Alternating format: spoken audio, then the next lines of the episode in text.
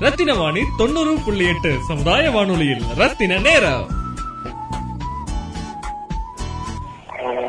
என் பேர் சேகரன். நான் சென்னையில ஹியூமர் கிளப் இன்டர்நேஷனல் அப்படிங்கிற அமைப்பை ஆயிரத்தி தொள்ளாயிரத்தி எண்பத்தி மூணுல இருந்து நடத்திட்டு வரோம். Okay sir. எங்கள்கிட்ட இருந்து தான் சினிமாவுக்கு போனது. விவேக் சின்ன கலைவாணர் விவேக் சார்லி எல்லாம் சினிமாவுக்கு போனாங்க. Okay sir. ஆரம்ப காலகட்டத்துல சிவகார்த்திகேயனும் ரொம்ப ஆக்டிவா கிளப் இருந்திருக்காரு.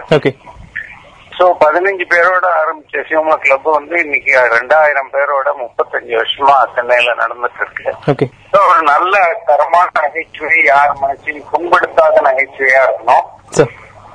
அந்த மாதிரி நகைச்சுவைகளை தான் ஹியூமர் கிளப்ல நாங்க சொல்லிட்டு வரோம். அதனாலயே இன்னைக்கு ஹியூமர் கிளப்ல பாத்தீங்கன்னா சீனியர் சிட்டிசன்ஸ் தான் ரொம்ப அதிகமா இருக்காங்க. ஆமா. அதுவும் இன்னைக்கு உள்ள ஸ்ட்ரெஸ் அதிகமா இருக்கிற உலகத்துல ஒன்லி ரெமெடி வந்து ஹியூமர் தான்.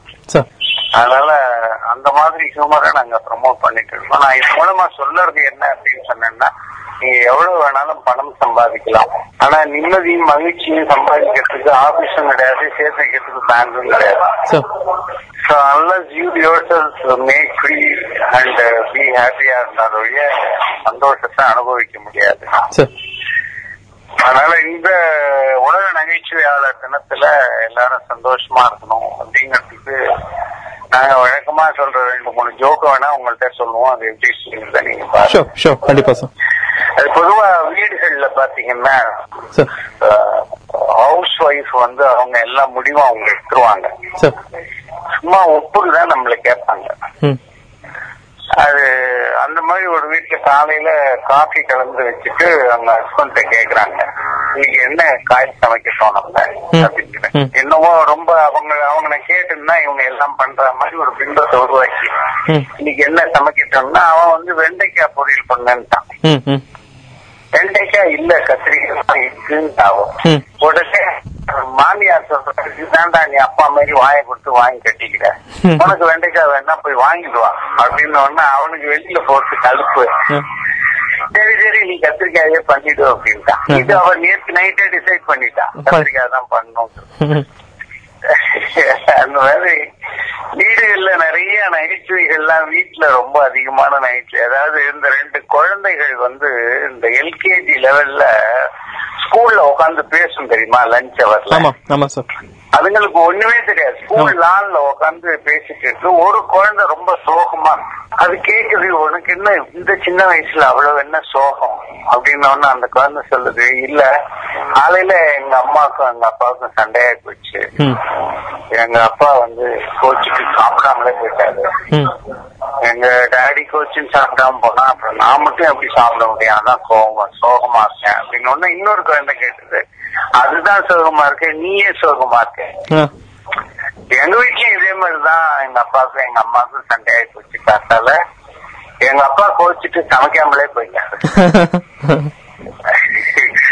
இப்படி பார்த்தா இன்னொரு குழந்தை ரொம்ப சோகமா உட்காந்துருக்கு இந்த மூணு சேர்ந்து கூட்டணி போட்டு அதுகிட்ட கேக்குது. சரி இப்ப நாங்க எங்க கதையை சொல்லிட்டோம்? நீ ஏன் சோகமா உட்காந்துருக்கணும்னா அந்த குழந்தை சொல்லி எங்க வீட்லயும் இதே கதை தான். எங்க அப்பாவுக்கும் எங்க அம்மாவுக்கும் சண்டையாகி போச்சு. எங்க அப்பா கோச்சிட்டு எல்லாத்தையும் சாப்பிட்டு போயிட்டாரு. இந்த மாதிரி இந்த மாதிரி காமெடி எல்லாம் உலகத்துல நிறைய வரும்.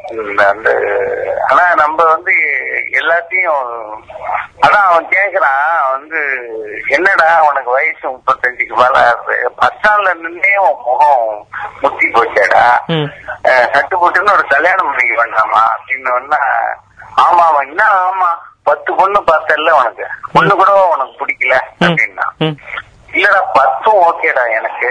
அப்ப பண்ணிக்க வேண்டியது தானே அப்படின்னா இவன். இல்லடா பத்துல ஒண்ணு கூட எங்க அம்மாவுக்கு பிடிக்கல. உங்க அம்மா எங்க இருந்துடா வந்த கல்யாணம் நீ தானே பண்ணிக்க போற.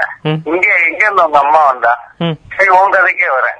உங்க அம்மா மாதிரியே ஒரு பொண்ணு பார்க்க வேண்டியது தானே அப்படின்னா ஆமா பார்த்தேன். அச்சு அசல எங்க அம்மா மாதிரியே ஒரு பொண்ணு பார்த்தேன். எங்க அப்பாவுக்கு பிடிக்கல அப்படின்ட்டு இந்த மாதிரி நீங்க எங்க போனாலும் ஹியூமர் அப்படிங்கிறது வந்து ரொம்ப அசால்ட்டா வரும். அந்த அதை எடுத்துக்கிற விதத்துல தான் இருக்கு and secondly one who himself is a best humorist அப்படிம்பாங்க.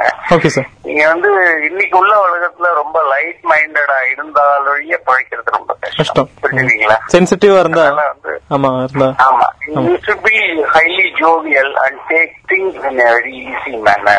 ஆமா. ஆஹ் அந்த மாதிரி இருந்தா ரொம்ப ஒரு ஒரு சின்ன கேள்வி நீங்க பேசும்போது ஞாபகம் வருதுன்னா சின்ன வயசுல நிறைய டெலிவிஷன் சீரியஸ் இப்ப பாக்கறதுக்கு ஆசையா இருக்கும். அதுல நிறைய ஜோக்ஸ் இருக்கும். உள்ள கண்டென்ட் இருக்கும்.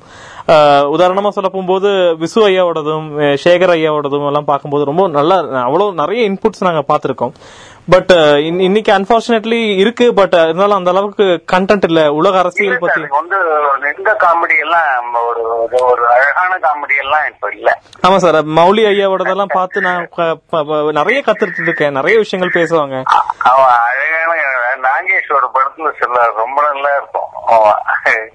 அந்த பட்னத்தில் பூதம்ங்கிற ஒரு ஆமா, ஆமா, படத்துல ஆமா சார். சொல்லுவாரு. எங்க எங்க மாமா வந்து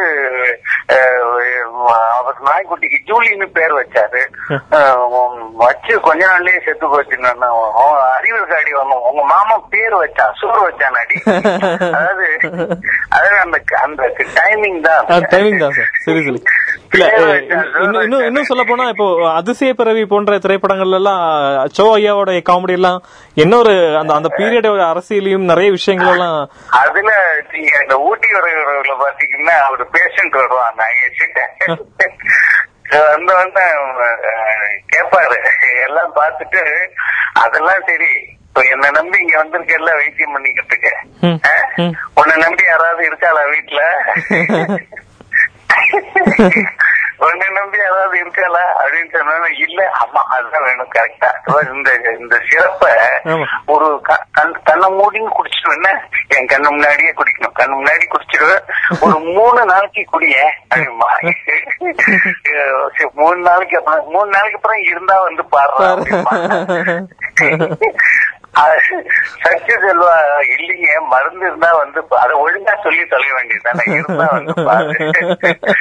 அந்த மாதிரி எல்லாம் ரொம்ப அந்த ஹியூமர்ங்கிறது ரொம்ப நல்லா இருக்கும். ரொம்ப பிரமாதமா இருக்கும்.